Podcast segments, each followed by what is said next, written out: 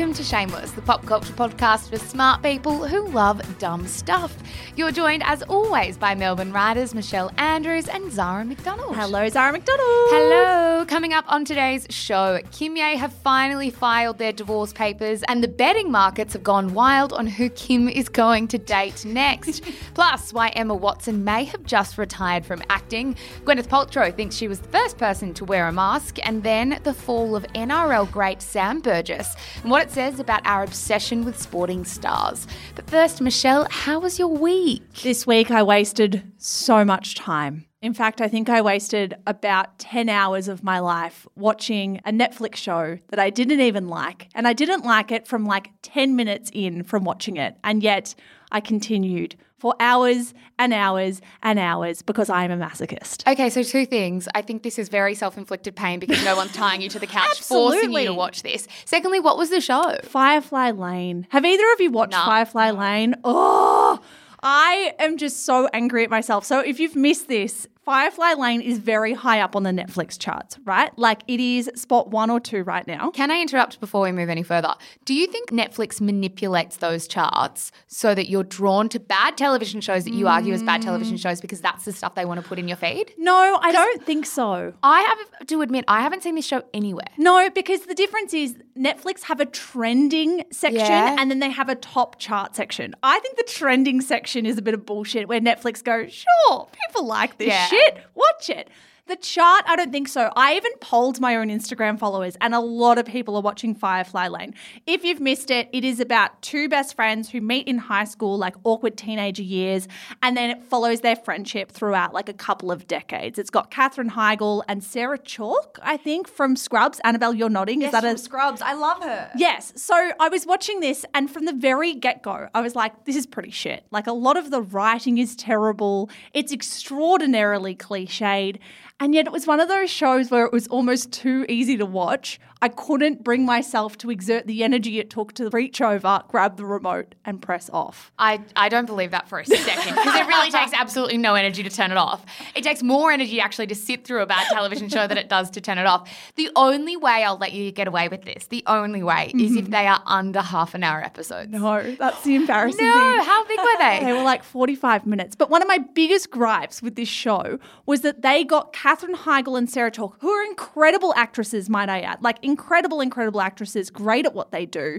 They're also in their 40s though. They got Sarah and Katherine to play their 19, 20, 21-year-old selves. And I'm not being ageist. I was really just about to say, you could see my face. I can see my mum's face in my head right now. I promise this is not an age thing. It's just a believability thing. Yeah, I get that. If you get a 15-year-old to pretend she's 35, I'm going to be like, what the fuck's going on? If you get a 45-year-old to pretend she's 20, I'll ask the same question. I cannot understand why they wouldn't get the 16-year-olds to just play that 10 years because they did get other actresses to obviously play themselves as teenagers.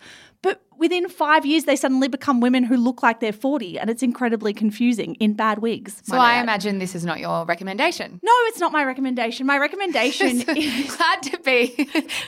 I've just wasted everyone's time. I've literally just wasted 3 minutes of everyone else's time on this fucking TV show. Don't watch it, guys. What you should do is dive back in to the oasis that is Frank Ocean's wonderful content. Frank Ocean just popped up on one of my Spotify playlists this week. I was driving around my sister and Lost by Frank Ocean played and it kind of took me back to my Tumblr days of 2013 where I was obsessed with Frank Ocean. And I've got to say he kind of disappeared from the scene for a few years. I really haven't listened to his latest stuff, but listening to this one song on Spotify sent me on a Frank Ocean deep dive. And then I stumbled across an incredible Frank Ocean profile that was actually published in the New York Times. I missed this. This was way back when in 2016. It's called Frank Ocean is Finally Free, Mystery Intact. The reporter spends a few days with Frank Ocean. They go for drives together. They speak about this really amorphous kind of celebrity profile he has and that a lot of people know about Frank Ocean but don't really. He's very elusive. He's so elusive, right? Like, I feel like everyone knows that he's a big deal and that he's a great musician, but no one actually knows much about him other than the fact that he seems to be bisexual or be queer in some way. So I was reading this profile and it's just so beautifully written and it just gives such a good insight into what I would say is one of the biggest enigmas in the music industry. I will link that in the show notes. Frank Ocean is finally free, Mystery Intact. You have to read it. Well done. That's a good recommendation for you. You've had some absolute shockers recently. What a backhanded compliment. What the fuck?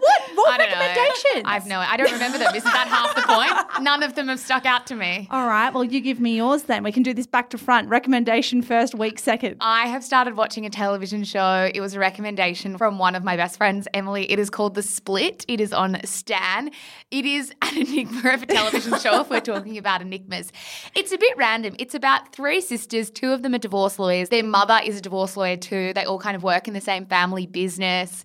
It's just about divorce and stuff. You love businessy shows. It's not very businessy. It is quite random. And I think as far as television shows go, it feels mature, and not in the terms of like, I'm watching such a mature show. It feels like it's going for an older demo and I've been sucked in. But I do really like it. I kind of love having a show that's existing on the periphery where I don't binge it completely, but I have it like every so often. So you love having a show where it's kind of good but not great. Because great shows you do binge. You just want it to be like tepid, like lukewarm shows. But isn't that a brand of television show to recommend? I would say people listening to this who may have a partner, binge stuff with their partner, and if they watch stuff by themselves, they have their own stuff on the go. You've really turned into someone who watches a lot of shit. I know. Like you last year would hop on, you'd be like, I don't watch TV, guys. I don't watch very much. Now I'm like, I can't get my eyes off the screen. They're going square. You've got two series going at once. I know. So that is a good one. I do really recommend that. So the first season is on Stan. The second season I'm having to find, it rhymes with shmalegally. And it's so funny because the link that I found to watch the first episode of season 2 had an ad every like 5.5 minutes. Are the ads always like sexy ads? No, legit ads. Oh. So it was quite a legit shmalegal link. And it was driving me insane, but I still stuck out the episode. So I think that's a glowing endorsement for the show. I'm a bit triggered from shmalegal recommendations though. When I watched Love Island shmalegally, I would get so many gross ads for like porn websites and they're so confronting and traumatizing. The pop-ups are quite intense, but no, let's go back to the show. I do recommend.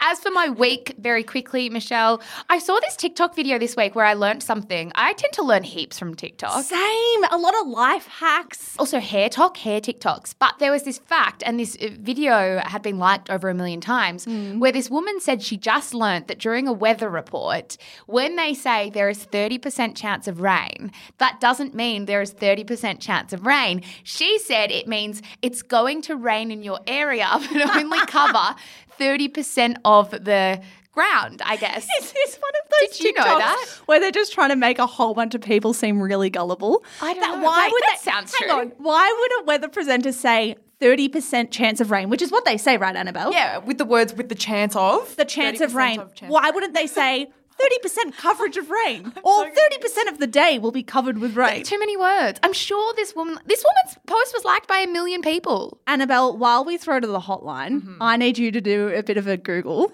and come back to us if Zara's just been taken for an absolute ride. Or if any meteorologists are listening, would you tell me if there is any truth to that TikTok fact? I will buy you dinner if that fact is true. There is no way. Why would they word it that way? I don't know. Maybe you don't know how the weather industry works. They could have their own lingo.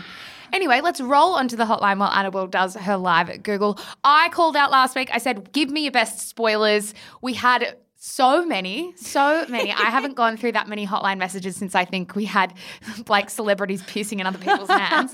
And there are so many. Sorry to all the people that didn't make it on air, but these are the ones we liked. Hey girls, I'm going to bring you back to when I was 11 years old. I hadn't quite finished a very popular vampire book series just quite yet. I adored this series and I could not wait to finish this final book until a friend of mine who had already finished the book alerted me to the existence of a certain werewolf's future girlfriend, if you know what I mean, that her existence existed in a particular way with a particular character, if you know what I mean. I used to use Twitter a lot. And when you use Twitter, you can go and you can search certain terms and see what else other people are tweeting about. So I tweeted something about watching Gossip Girl. I think my tweet was something about like season 3, bit away from finding out who Gossip Girl was. And there was this internet troll who was replying to all tweets that included the word Gossip Girl and telling you who Gossip Girl was. It was something like, oh, haha, how funny because blah, blah, blah is Gossip Girl. And I was like, this is completely unrelated to this tweet. But yeah, thank you, Twitter. So I probably experienced one of the worst spoilers ever on the day that one of the very last Harry Potter books came out. Someone printed off hundreds of flyers saying X character dies and posted them all over the school. Yeah, was not impressed. I love a good spoiler. I know it's an unpopular opinion, but I always Google what happens in movies or TV shows or episode recaps because I can't handle the suspense. I've even not watched a show until it's finished just so I can find out what happens and I'm not in suspense from week to week.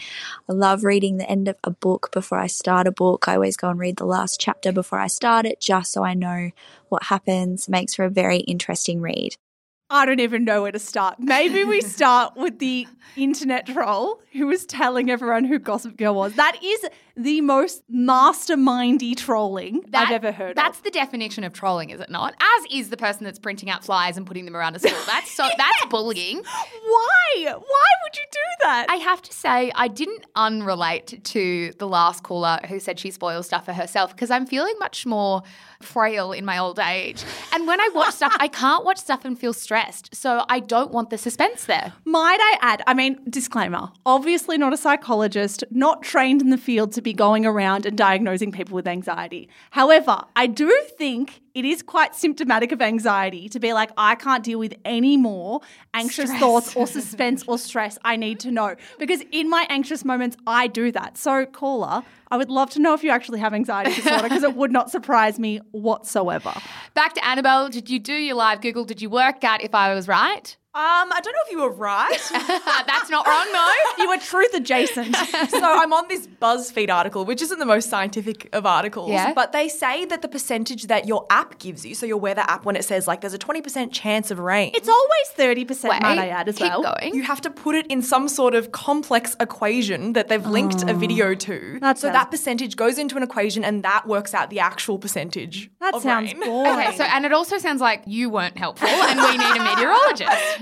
Can we please have someone call the hotline and explain this, what sounds like to be very boring, very complicated mathematical theory to us? Please. Might I add, if you are going to call the hotline and you do happen to be a meteorologist, please don't drive and dial the hotline. Oh we did have a hotline message this week that wasn't included in that batch then of a shameless listener who said she had a car accident because she tried to call us while driving. Might it be on the record? We do not condone driving and dialing. Don't drive and dial. I don't mind that as a slogan. Well done. How did she even get to our website while driving? That's even worse than putting in a number. That's please illegal. Don't do that is no, that's illegal. Anyway, Mish, let us jump into our first segment. We are talking about the Kimye divorce that we have known has been coming for a few months now. Exactly right, guys. I feel like we've been here before. It does feel a bit like Groundhog Day because the Kardashians truly breadcrumbed us to this eventual truth that, yes, Kim and Kanye are divorcing. Kimye is no more. Now, let's kick off with some context before we get too deep into this. This is Kim's third divorce. It is Kanye's first, but Kim was originally married to music producer Damon Thomas between 2000 and 2004. She married him when she was 19, and she says that she was actually high on drugs at the time of their wedding ceremony. She also says that relationship was at times both toxic and abusive.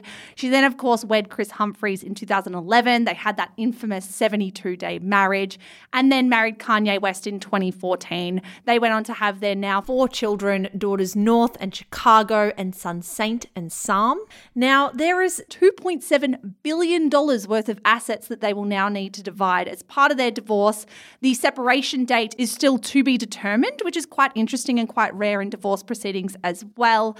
But I think we knew this was in the cards, right? Like we knew this was probably going to happen ever since Kanye got up in his presidential bid last year, announced that he's anti-vax all of a sudden, he's anti-abortion, and revealed the very private information that he and Kim Kardashian once contemplated terminating their pregnancy with the child that inevitably turned out to be North. Yeah, it's really interesting. I mean, this was breadcrumbed to us, as you say, Mish, in early January. News outlets were given the quote-unquote unconfirmed but confirmed reports that the two had split. They, as we said, have just confirmed that they have filed divorce papers. The timing of this, of course, is always interesting. We discussed a couple of weeks ago on the podcast that the rumor about them splitting aligned pretty well with the last day of Keeping Up with the Kardashian filming ever. And Keeping Up with the Kardashians, their last season, launches on March 18. This was announced this week. So they're very good at sort of dropping little bits of information like Hansel and Gretel, I guess. What? That's what it is. Really take this analogy and run with it, my girl. Don't let the analogy die. Let's keep it alive. I don't know what else to say. Hansel and Gretel. Well, they Hansel and Gretel'd us. Anyway, Mish, did you also read that Kim Kardashian West has hired the very high-profile divorce lawyer Laura Wasser? Yes. She's a big name, but I don't really know how. I've seen her name a lot in like tabloids and stuff, but I've never really connected the dots. How do we know her so well? Well, she has represented Kim Kardashian West before in her very high-profile divorce from Kris Humphries in 2013. She's also represented Britney Spears in her 2007 divorce from Kevin Federline. Wow. Angelina Jolie is the one I think I remember in her divorce from Brad Pitt in 2016. Apparently, the proceedings with that one are still ongoing. She also represented Jennifer Garner and Ben Affleck in their divorce. So instead of them finding separate lawyers, they wanted to hire one to mediate the divorce proceedings, which is very mature. So on brand for Jennifer Garner to be the mature, level-headed woman who's like, I'm not going to try and like cause drama here. I just want to get this shit done and move on with my life. And the last one, which I find particularly interesting given the timing, is she's also currently representing Armie Hammer in his divorce from Elizabeth Chambers. So she obviously would have been hired long before the abuse allegations of Armie Hammer kind of came to the surface. But yes, those two are obviously divorcing and she is representing them too. So quite a portfolio of clients. Quite a portfolio. If you guys want some of the nitty-gritty details, apparently Kim in her divorce from Kanye will be asking for joint legal and physical custody of the children. So I mean, when we're talking about things like Brangelina stretching out for years and years, this might be the same from like a monetary sense, but the fact that they're pretty much on the same page with joint custody of the kids in every sense of the word means it probably won't be as messy as other celebrity divorces we've seen.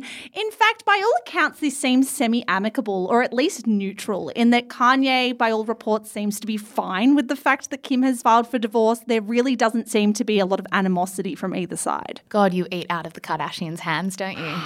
Kris Jenner tells you it's amicable. Michelle runs with it. Well, no, but Kanye is now separated from the family, right? No, like he doesn't have to follow the advice of what the woman he once called Kris Jong-un. Like he is now separate and he'll say whatever the hell he wants. If he was really disgruntled, he'd hop on Twitter and let the world know. Perhaps, but they also do have four kids at the centre of this. And I imagine now that they're wanting it to at least appear amicable for the sake of the children, which I think is a good thing to do if you're able to.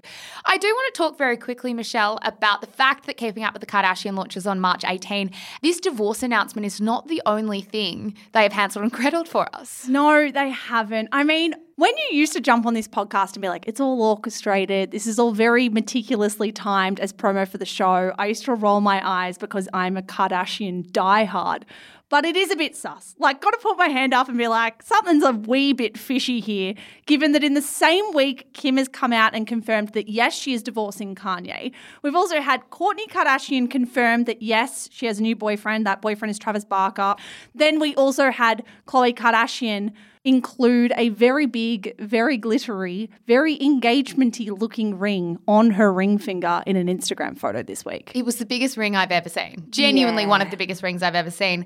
And Tristan Thompson, who is her ex-boyfriend turned perhaps now fiancé and father of her daughter True, commented on the photo saying, wow, that grass is cut to perfection. I don't know why I included that quote here.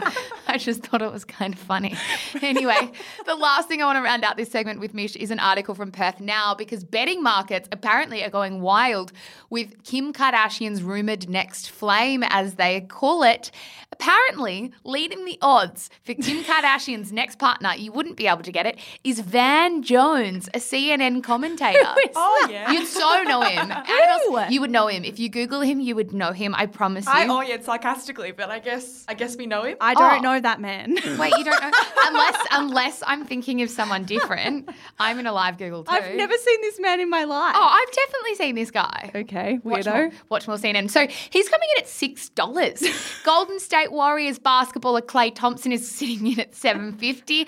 Los Angeles Clipper Paul George is coming in at $9. Rounding out the list is rapper Drake. Aww. Brooklyn Nets basketballer James Harden, who are both level at $11. We also have rapper Kendrick Lamar sitting at $15. The recently single Ray J, as in Kim's ex Ray J. Oh. No way. You've got to have an X in there. $23, followed by Tiger Woods at $101, Ben Affleck at $151, and my personal favourite, Donald Trump, who is the $251 outsider. He is quite an outsider too.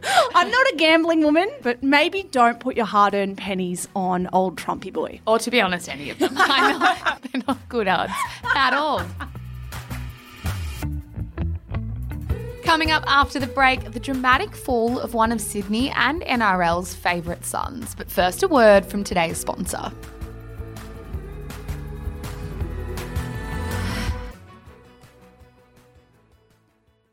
Now it is time for the quick and dirty. As always, we bring you the top 5 stories from the rough and tumble of the celebrity and pop culture news cycle. My gorgeous, wonderful, beloved, adored Zara McDonald. Why am I so saccharine with the compliments now? I don't know, but I don't know how to handle them most of the time. So I think people used to come for me saying I was too harsh on you, so I've gone real hard the other way. I think they said that about both of us, so now we're going to be like, and you delicate flower, Michelle. My first story, Emma Watson retires from acting to spend time with boyfriend Leo Robinton. That is from news.com. What a beautiful story. Genuinely, what a beautiful story. A bit of context, Mish, before we dive properly in. According to her agent, 30-year-old Watson has gone completely dormant, which is just some fancy movie way, according to news.com, of saying that she's given up on acting. Her agent said that she's not taking on new commitments at the moment. I've got to say, I love this. Emma Watson is living the dream. A source did tell Daily Mail, Emma has gone underground. She is settling down with Leo. They're laying low. Maybe she wants a family. Apparently, they've been living secretly in Ibiza for a bit of the year. They're just chilling, going on long walks, enjoying their time together. And I've got to say, as much as I think some people will judge to be like, oh, retiring at 30, like the privilege, which of course is a lot of privilege involved in this. This is my dream. Like, imagine being able to go, you know what? I'm going to enjoy my life and live whatever way I want. I'm going to opt out of the rat race and this idea that I have to become the next Meryl Streep, and I'm just going to enjoy my time. Well, I think it would be short-sighted of us to assume that by retiring from acting, she's retiring from everything. Like, I imagine she's still going to do a bunch of work. She just doesn't want to be in the public eye, which I think is pretty fair. She's never really seemed very drawn to being famous, I think, old Emma Watson. I mean, my other favourite... Old Emma Watson. Sorry. That actually was just not... Ye old Emma Watson. Yeah, it was a ye old rather than like rather than an age old. Aging Emma Watson. Yeah.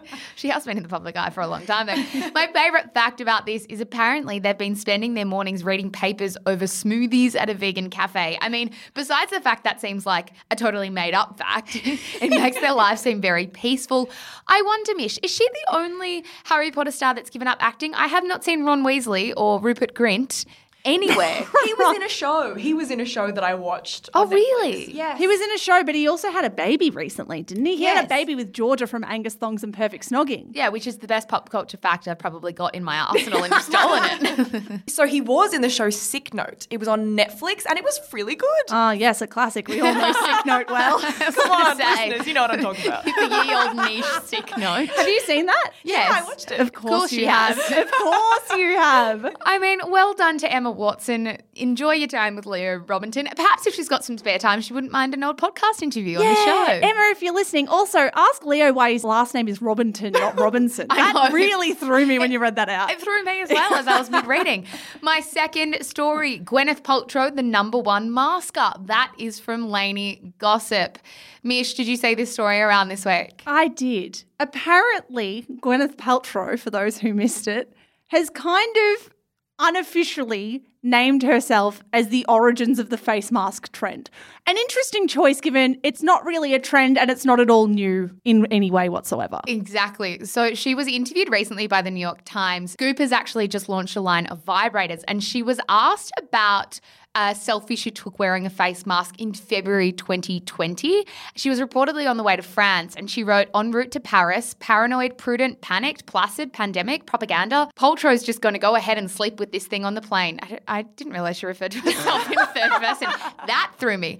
"I've already been in this movie. Stay safe. Don't shake hands. Wash hands frequently." That was her caption on the photo. She obviously was referencing her role in the movie Contagion, where she played Patient Zero. Now, when she was asked about this mask selfie, she told the New York Times, "This is a familiar pattern in my life. Oh my God. Do something early. Everyone is like, what is she doing? She's insane." And then it's adopted by the culture. To Gwyneth Paltrow's credit, before we jump properly into this, it was February. Coronavirus wasn't really on my radar in February. Yes, it was. But not to the level of you wearing masks. But globally, you knew it was kind of doing its little spready thing. Yeah, you knew it was floating about. But I wouldn't have gone around wearing masks. And the other point that Lainey Gossip made in this article was, to be fair-ish to Gwyneth, back in February 2020, when she first posted this photo, not a lot of celebrities were being seen in masks, and it was covered all over the place. CNN reported it, so did Page Six, the New York Times, the UK, Huffington Post, even the Montreal Gazette in Canada.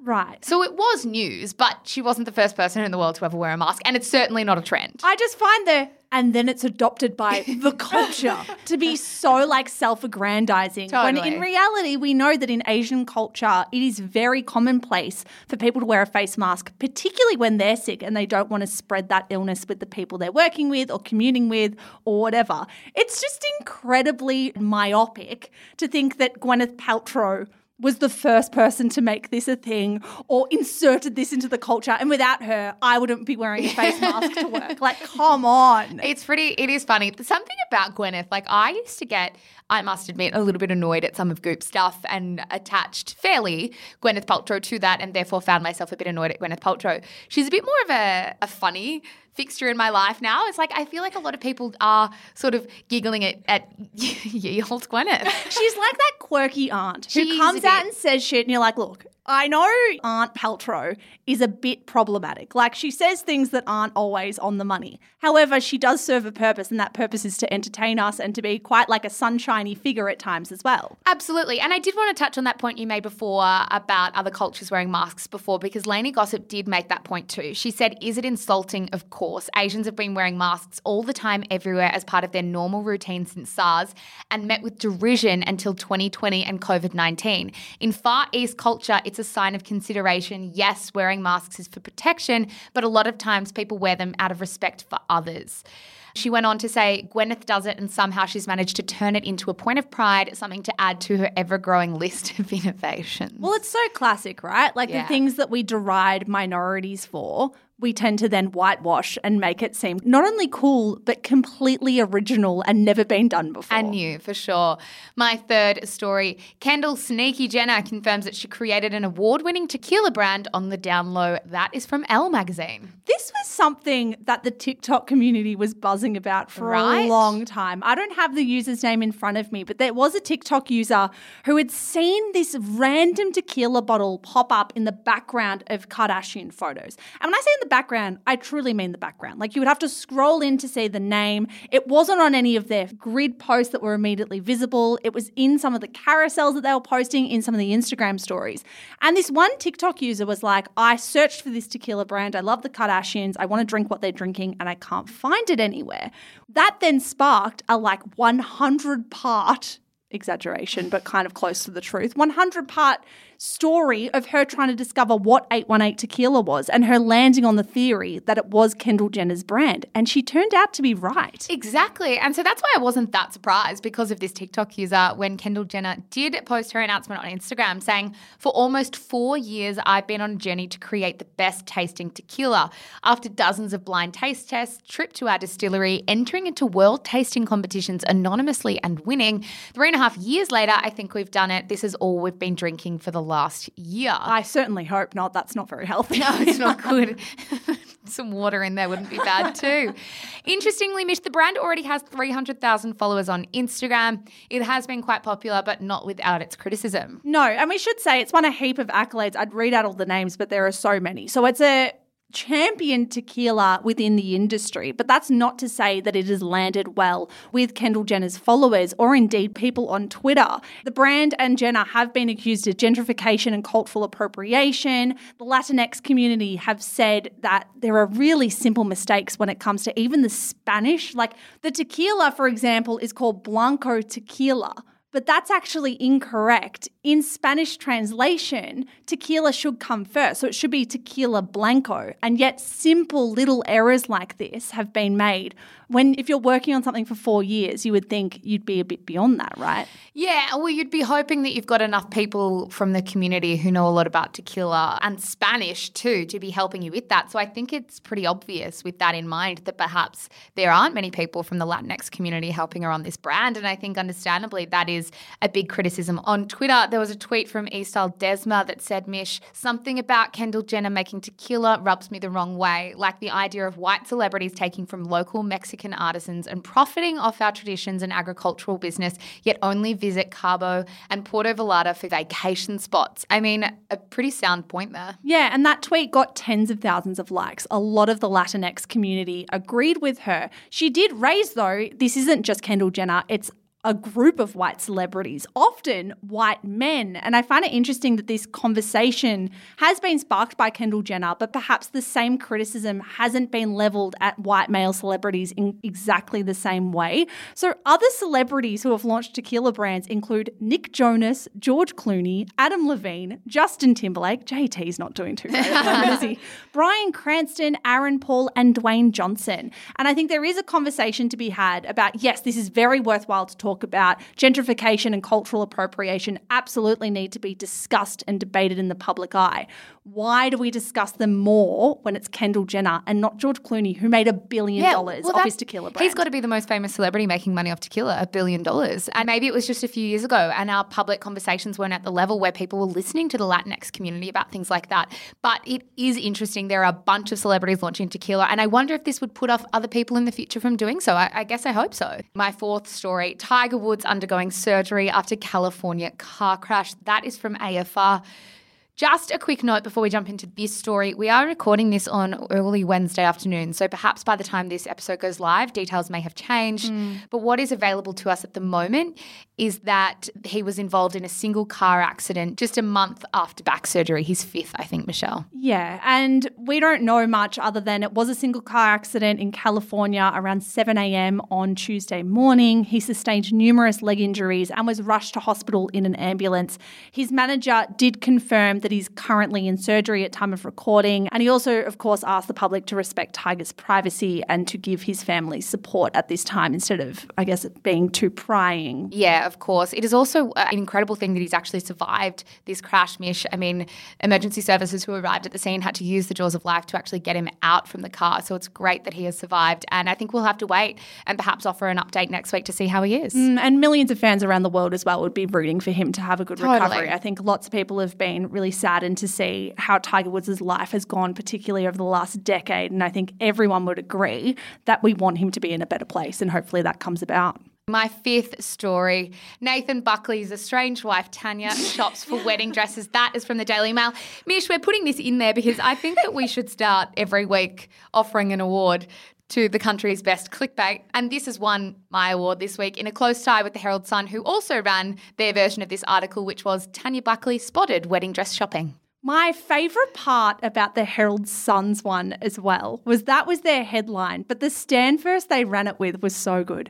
Tanya Buckley has not given up on love despite the public end of her high-profile marriage to Collingwood coach Nathan Buckley. Now, if you had a brain, you'd read that and be like, wow, Tanya Buckley's getting married. Yes, she's looking for a dress. She hasn't given up on love. She's found someone new. Of course, that is not the case. The media just hates us and wants to ruin all of our time. In fact, if you clicked in and read this article, like I did, because I am a sucker for a bit of clickbait, you'd find out that this is entirely an article written about Tanya Buckley shopping with a friend for her friend's wedding dress. So a quick bit of context before I get into perhaps my favourite part of this story, which is the Daily Mail copy. Tanya Buckley was married to former AFL star Nathan Buckley. He is obviously the coach now of Collingwood. They were married for 18 years and announced their split in December. They said when they split that they had been separated since January. So it's been about 13 months they haven't been together. In the Daily Mail's article, they led with this mission. You'll love it. Tanya Buckley, once considered one of AFL's most notable wags, separated from Collingwood coach Nathan Buckley 13 months ago. And on Friday, the blonde raised eyebrows when she was spotted meeting with a famous wedding dress designer in Melbourne. Still no word that it's not her wedding. She was apparently in high spirits as she browsed fabrics and embellishments for a special gown. Now, as per the formatting of this article, they then had those three sentences, a big fuck-off photo of Tanya that spanned heaps, and then you had to scroll past the photo to read Tanya was actually helping a friend find the perfect design for her upcoming wedding. I just hate it. I hate it so much. Like, even as my thumb scrolled to this story and I clicked in, I was like, I know they're fucking me over. Like, I know they're going to screw me over with this. And when I stumbled upon it, I was like, of course. Of course she's not getting married to someone new within a month of announcing her divorce. But Jesus Christ, gets me every time. It's incredible clickbait. Bring me a better clickbait story next week. We can start battling them off against each other. Oh, the challenge is on. Mind you, the Daily Mail gives us so much. It'll probably be a walk in the park. This is probably the most content we'll have ever had for this podcast in years. Hey, that's all I've got for you. Thank you so much. Thank you, next, bitch. When we began Shameless in March 2018, Sam Burgess was largely renowned as a sporting and socialite superstar. He, from the outside, had it all.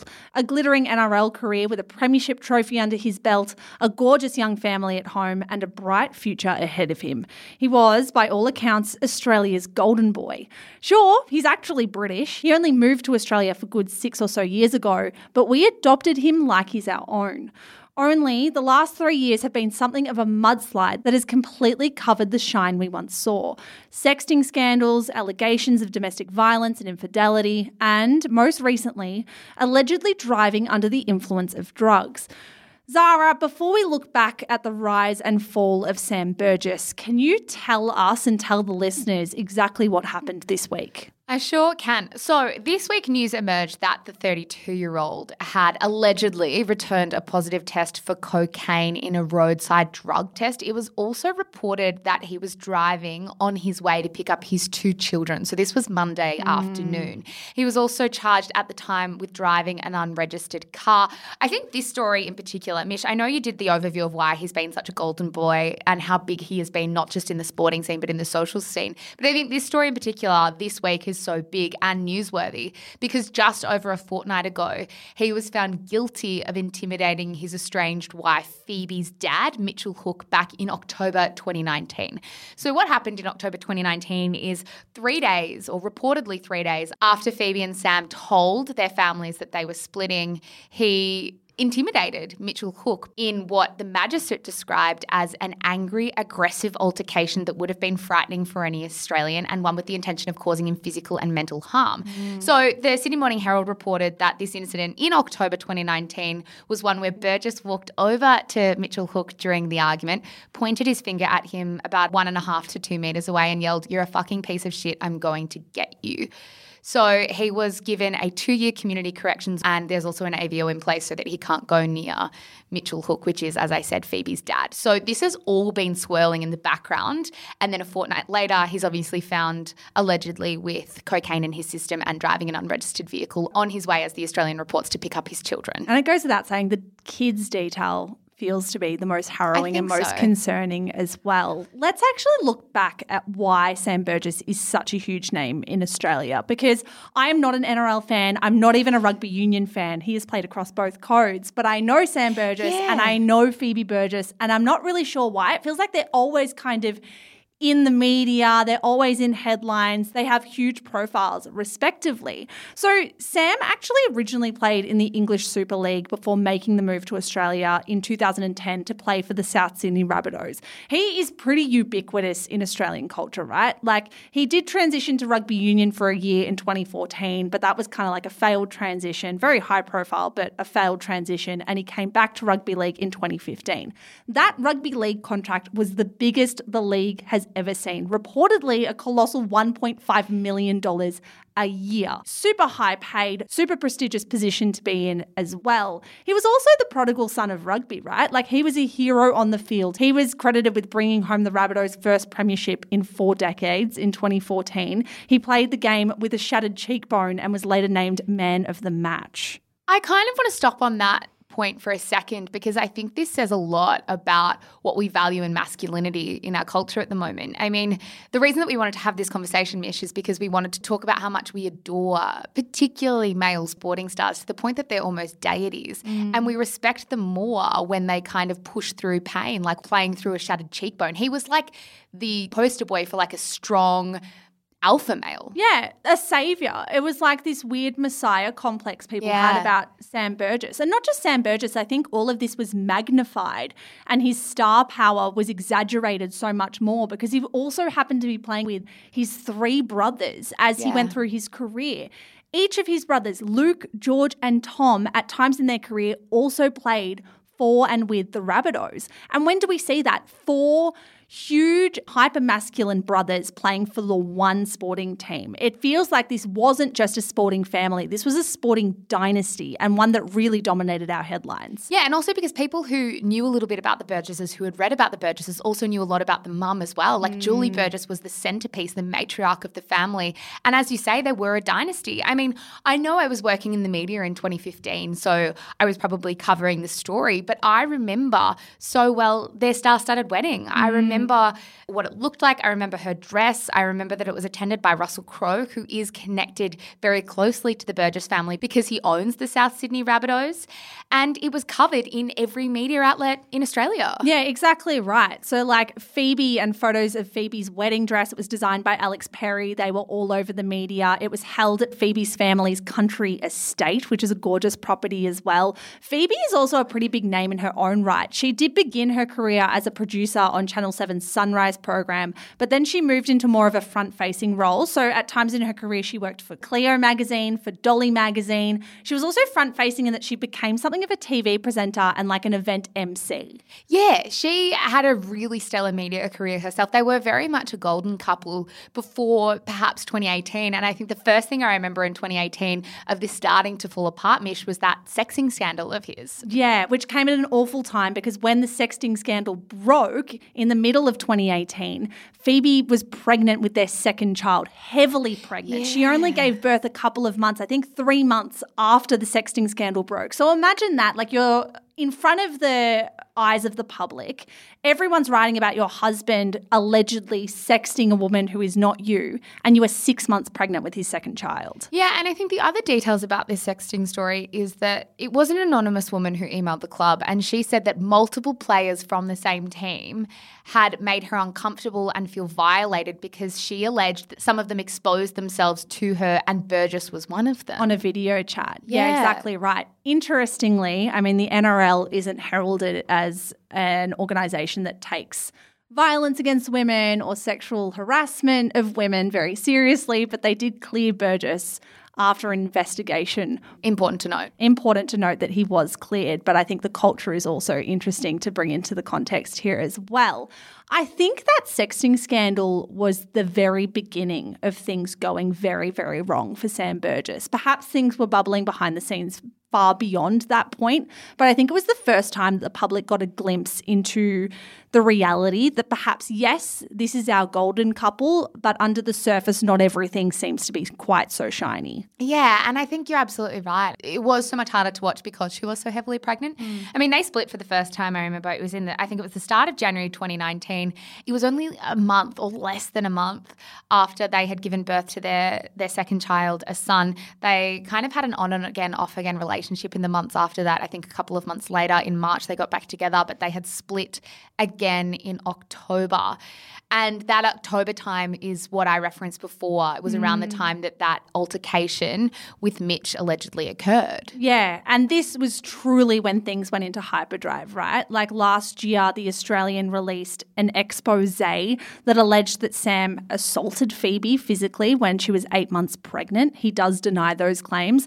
That Australian exposé also included documents that spoke about drug use cover-ups, of police cover-ups, of some really damning information that painted Sam Burgess in a very different light to what we had swallowed publicly. Yeah, and it should be noted that none of the allegations against Burgess in that Australian piece have been proven. But when it comes to his reputation, for me, this felt like a pretty big nail in the coffin. Like, it was a pretty tough piece to read. I did talk about it on the podcast at the time. I remember reading it and had a few chills because it's not easy reading. What I do find interesting is we touched on the fact that when it comes to NRL, the Burgess family are like a sporting dynasty, and his brother Tom did speak to the media on Tuesday saying, "I am always supportive. He's my brother, no matter what happens, and I'm sure the club will too." So they are a very fiercely loyal family, and I think I've had that vibe for years when reading about the Burgesses, is that they all stick together. Absolutely. I mean, the matriarch Julie seems to have been doubling down on that rhetoric as well. In 2020, when a lot of this was already in the public eye, we didn't know about the driving under the influence of drugs allegations. That hadn't happened yet, but a lot of this stuff was coming out publicly. She wrote a blog post about her boys and about their love for each other and about their unity, and she wrote, "This is what love and loyalty look like. It makes me so proud and moves me to tears sometimes to see that nothing in life, no adversity, can shake the foundation of my boys' love for each other."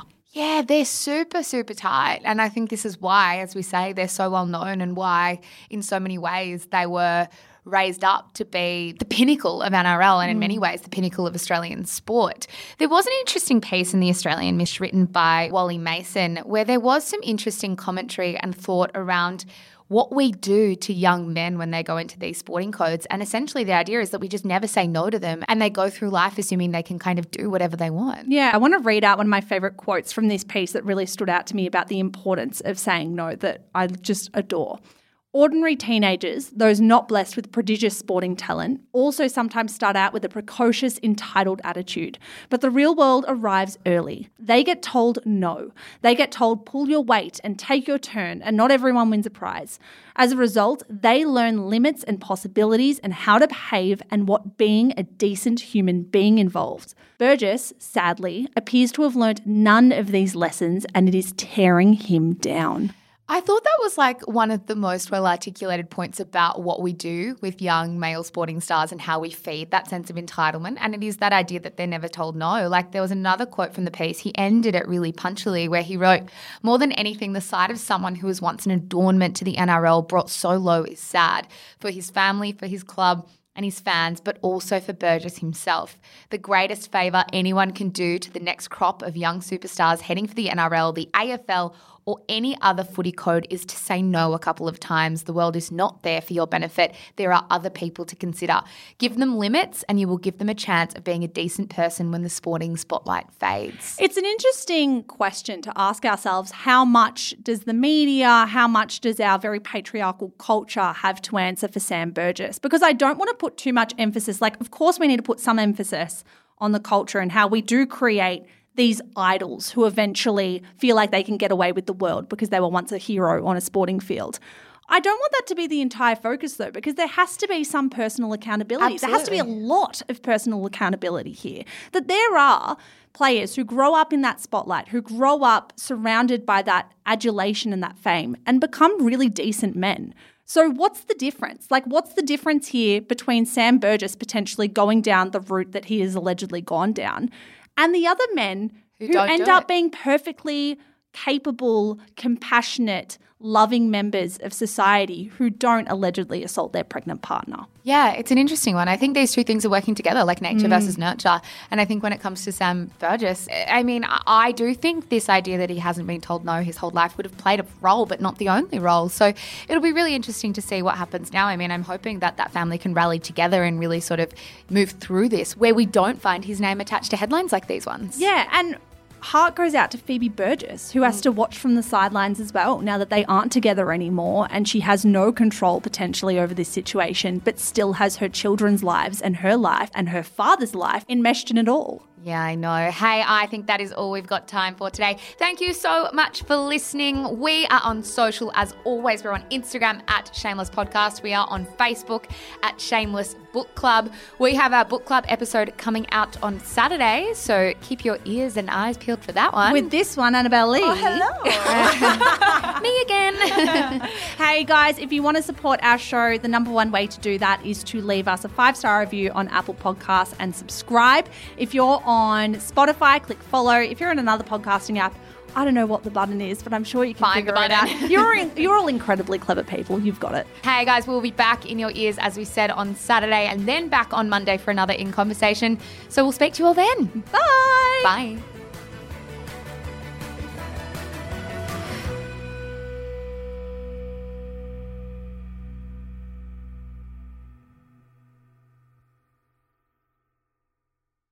Oh, hi, it's Annabelle Lee and Louis Hansen here. We are your hosts of Everybody Has a Secret. Woo! Woo! We are here essentially just to let you know that we drop episodes every week now. Every damn Friday morning, we are in your ears. That is so exciting. What a time to be in your ear holes. So essentially, each episode, we unpack the real-life secrets of our listeners. So this is for everyone who loves, you know, just a little bit of gossip in their lives, which, let's be real, Annabelle, is all of us. It's absolutely all of us. Don't lie. You all love gossip. So if you want to listen to our show, please do head to your favourite podcast app and listen now. See you there. Bye.